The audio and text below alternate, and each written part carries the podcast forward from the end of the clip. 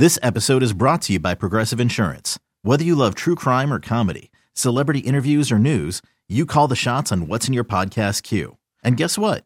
Now you can call them on your auto insurance too with the Name Your Price tool from Progressive. It works just the way it sounds. You tell Progressive how much you want to pay for car insurance, and they'll show you coverage options that fit your budget. Get your quote today at progressive.com to join the over 28 million drivers who trust Progressive. Progressive Casualty Insurance Company and Affiliates. Price and coverage match limited by state law. Another day is here, and you're ready for it. What to wear? Check. Breakfast, lunch, and dinner? Check. Planning for what's next and how to save for it? That's where Bank of America can help. For your financial to dos, Bank of America has experts ready to help get you closer to your goals. Get started at one of our local financial centers or 24-7 in our mobile banking app. Find a location near you at bankofamerica.com slash talk to us. What would you like the power to do? Mobile banking requires downloading the app and is only available for select devices. Message and data rates may apply. Bank of America and a member FDIC. Well, the, the benefit of the doubt is earned, not given, right? And the Warriors have the benefit of the doubt because they're fresh off a championship, because they won a title before KD, they won a title now after KD. They were unbeatable with KD. That's the, the reason people had a problem with KD going there. You know, a 70, you put a, you know, an MVP in a 73 win team. One Can't of the best, beat them, join them. One of the best players of all time. Uh, the Warriors don't look good right now. Uh, you know, the, they're getting blown out by a lot of teams. I won't completely write them off until that happens when they're fully healthy, but it doesn't look good as far as it goes with a repeat. But part of that um, stuff you played before is is the enigma that is Kyrie too, right? Because Kyrie has earned a lot of the criticism he's gotten. Sometimes people then can take it overboard or or, or whatnot, and, you know, or you know, cover him in the, the media because he gets clicks. I, I, get all that aspect of it too. Um, he hasn't exactly had success post LeBron when it comes to winning. At the same time, when he did play Steph, it was even. Maybe it was even it was even in Kyrie's favor in 2016. I mean, Kyrie got the best of that matchup in 2016. He gave both Steph and Clay the business. So we know what, what Kyrie is capable of on the highest level. As far as revisiting the, the James Harden trade, which you brought up before, I don't like to, to go backwards and everything because a lot has changed since then. Because, I mean, look at Jarrett Allen's a terrific young player, but if, if Jarrett Allen was still here, would Nic Claxton have the opportunity that he's gotten. Ben Simmons is now here and a part of, of this team as a result of that trade. And another stat, I brought up the KD stats earlier, but another stat that I thought was pretty telling. The numbers are actually now positive with Claxton and Simmons on the floor together, which is a testament to the direction the team's heading in. And then I don't think you could say enough about Jacque Vaughn because uh, what Jacque Vaughn has brought is a level of accountability and leadership. I think one of the reasons, and you know, you got to cross your fingers, knock on whatever's in front of you. Uh, you know that Kyrie has played at the, the the level he's played at. Not just that, but the way he's played since he's c- came back and within the team is, is, because of Jacque Vaughn's presence. I think the mentality of the team, their mindset, is partly due to Jacque Vaughn's presence. And then again, he did it last night. I, I keep bringing up those timeouts. Like he'll call as soon as he doesn't like something, he'll call a timeout before he lets it spiral out of control. Something KD complimented him about. So I think, you know, him as a steward, him as the kind of leader of the team in ways as opposed to just the coach uh, can't be overstated.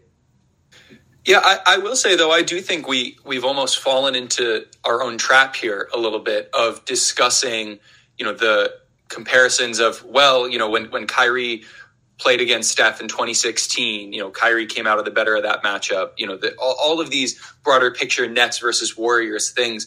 You know, I, I, I tend to like that, but in this instance, I want to almost take a narrower view. We played a team, and you know, Steve Kerr said it himself, a team that's at rock bottom, right? A, a team that is not in a good spot right now with their personnel, with the way they're playing, with their results. And the Nets came out and absolutely stomped them. That is what good teams do that is something that the Nets have not always done, obviously across their history, but particularly within this era. You know, I've watched Nets teams, you know, have random players on the Hawks before they got good. I, I forget who it was, but I remember it was a couple years ago. They had some like two random players on the Hawks drop 30 on us in a close game. The Hornets always have seemed to give us trouble for whatever reason. And you have to beat the teams that are in front of you, and you have to beat them convincingly you know, and that's exactly what the Nets have done. And taking a, a, narrower view of this, they played a team that is playing poorly, that is not in a good spot, and they absolutely stomped them. And so, you know, uh, of course, I want to give all of my credit to Jacque Vaughn and to KD and to the way this team is playing. But you know, the the broader picture that I see is a team that can convincingly beat the poorer teams that are in front of it. And that's half the challenge because when you are at the top of either conference, Eastern West, or just the NBA as a whole, most of your games are going to be against teams that are worse than you. And if you can get out of those games comfortably, particularly without playing Kevin Durant, you know, 40 minutes a night, because we have Jacque Vaughn has even talked about that being an issue, you know, the better the Nets are going to be for it in the long term. And right now, and I, I know we're on that edge between are they quality or are they contenders? But if they are going to be contenders, if they are going to make an impact late in the playoffs, not just in the first two rounds, they have to be able to beat the teams, the worst teams that are in front of them and get out of those games healthily. And that's what they've been doing, man. Uh, you know, you thought they were going to potentially lose to the Pistons. They pull it off. Didn't think they were going to lose last night at all. I couldn't get into the game. Nine guys in double digits. Could have been 10 or 11. Uh, Yuta had eight and Markieff had had nine. And everybody else pretty much was in double digits. Cam Thomas, five, but he only played nine minutes. Um, when you need mealtime inspiration, it's worth shopping Kroger, where you'll find over 30,000 mouthwatering choices that excite your inner foodie. And no matter what tasty choice you make, you'll enjoy our everyday low prices, plus extra ways to save, like digital coupons worth over $600 each week. You can also save up to $1 off per gallon at the pump with fuel points. More savings and more inspiring flavors make shopping Kroger worth it every time. Kroger, fresh for everyone. Fuel restrictions apply another interesting thing, but we don't have to get into it, is that too, right? Um, so, you know, you got to give credit to Jacque Vaughn.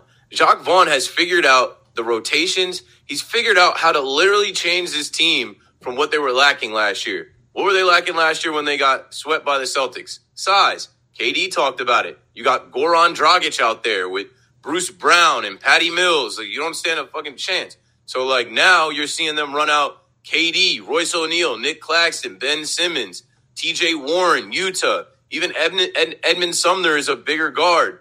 Like they just have more length and more size and more depth, honestly. And we talk about them beating the teams they're supposed to beat. Well, they did that last night.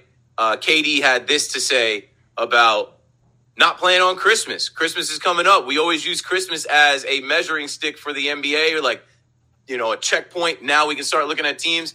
They're not playing, and KD knows the reason why.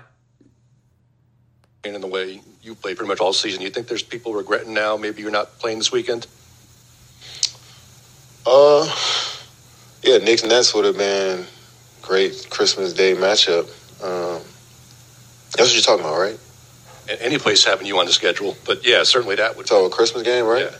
Uh, uh, yeah, it's probably some people, especially with the way Knicks playing, the way we playing right now. I felt like that would have been a perfect matchup on Christmas. Hopefully, we can get that going forward. But um, yeah, I probably do have. Uh, it's responsible for us not playing on Christmas. Uh, we went on this summer, but hey, it is what it is. We play on the 26th. That's close enough. Close enough for me. I would like them to be on Christmas, but you know, KD's self-aware. He understands that when they were putting you know things together and making decisions in the summer, he requested a trade, and everybody was praying on the Nets' downfall. Then everybody was, "Oh, this is a disaster. This is the biggest failure in NBA history. They got to trade KD now. Uh, he, he's sick of Kyrie. He doesn't like the owner. He doesn't like the head coach. He doesn't like the GM. But fast forward to where we are now." Uh, and I like KD's demeanor. I like the way he's gone about his business and leading his team. None of that stuff from the summer matters. None of that stuff is, is relevant at this point. But I'm fine with not playing the Knicks. Shout out to the Knicks. Their losing streak just ended, or their winning streak just ended. They lost last night to the Raptors, but they've been playing better basketball. I can't wait to see them and beat them again. And uh, coming up here, you got obviously the Bucks, which is a big test against a good team. They lost last night to the Cavs, who the Nets play on the 26th. Uh, it's going to be a quick test here. Back to back games. They're not a back to back. It's um obviously the Bucks tomorrow, Friday, and then they got the weekend off, and then Monday they play the Cavs. I think they can match up just fine against these guys, and it's going to be a, a, a, early test. I hope Kyrie is good to go with the Cavs, sort of. I think he will be, and I know everyone fears Giannis and who's going to stop Giannis, but you know these are early litmus tests. These are early samples of you know what we hope to see in a potential playoff series or later in the year. What do you guys think about the Bucks series coming up, or not Bucks series, the Bucks game coming up, and the Cavs game coming up? This little uh, mini test that the Nets are going to face here. Look, the, the games don't actually matter that much, but it would matter to me to see them win one of those games or both of those games, and, and, then that's when I would start to turn. Part of the reason I, I keep going back to the quality versus contender thing is because I want to be able to brag when the Nets do well, rather than have people go at me for you know hastily projecting the Nets as, as championship winners and all that. But you know, eventually, it's nice to beat all these teams, like Hudson mentioned, and I think he was spot on with that point. But you want to beat the the big dogs and, and the real teams in the league. Nobody's stopping Giannis. It, it is what it is. But Ben did a, a, good job against him the last time out. And when you look at the, the talent on the the Nets, Keith, I mentioned this before. You, you talked about the the size, but you know, that's part of the rotation decisions Jacque Vaughn has made as well. You don't have Seth Curry playing hardly at all. You don't have Patty Mills playing hardly at all. You don't have Cam Thomas playing hardly at all. So they're not sacrificing the shooting though, because of the way Yuta shot the ball, the way O'Neale is shooting the ball. He's had a good season. Um, and, and, Joe Harris is still in the rotation there. Those are three shooters who are on the bigger side. So it allows the Nets to be a bigger, longer team, especially in conjunction with KD and Claxton and, and Simmons, right? That's that's a lot of length, uh, a lot of size, if not traditional big man size. And then you, you, the Knicks too, like credit to the Knicks. Uh, Tom Thibodeau, I, I, I don't know why he was getting criticized early in the season. I always thought he was kind of maximizing the the, the oh, roster. this there. is New York. Everybody yeah. gets criticized, but they were they were winning as much as I, I think could be expected. Jalen Brunson's had a really nice year for them. Uh, I, I, thought that was a good signing for them. Uh, Julius Randle's having a, a, another good year, representative more of two years ago than than this year. You know, got guys like Quentin Grimes um, contributing. But let's be real: the the Knicks are not in the same stratosphere as the Nets when it comes to talent. They shouldn't be in the same conversation. You know, that's the kind of team that the the Nets really uh, should be insulted to be compared against. They should be compared against the Bucks and the Celtics. And when it comes to intrigue, that's where you're missing out on Christmas. I think you know, from the, the larger standpoint, the national purview, the Nets are, if not the most interesting team in the league, right there.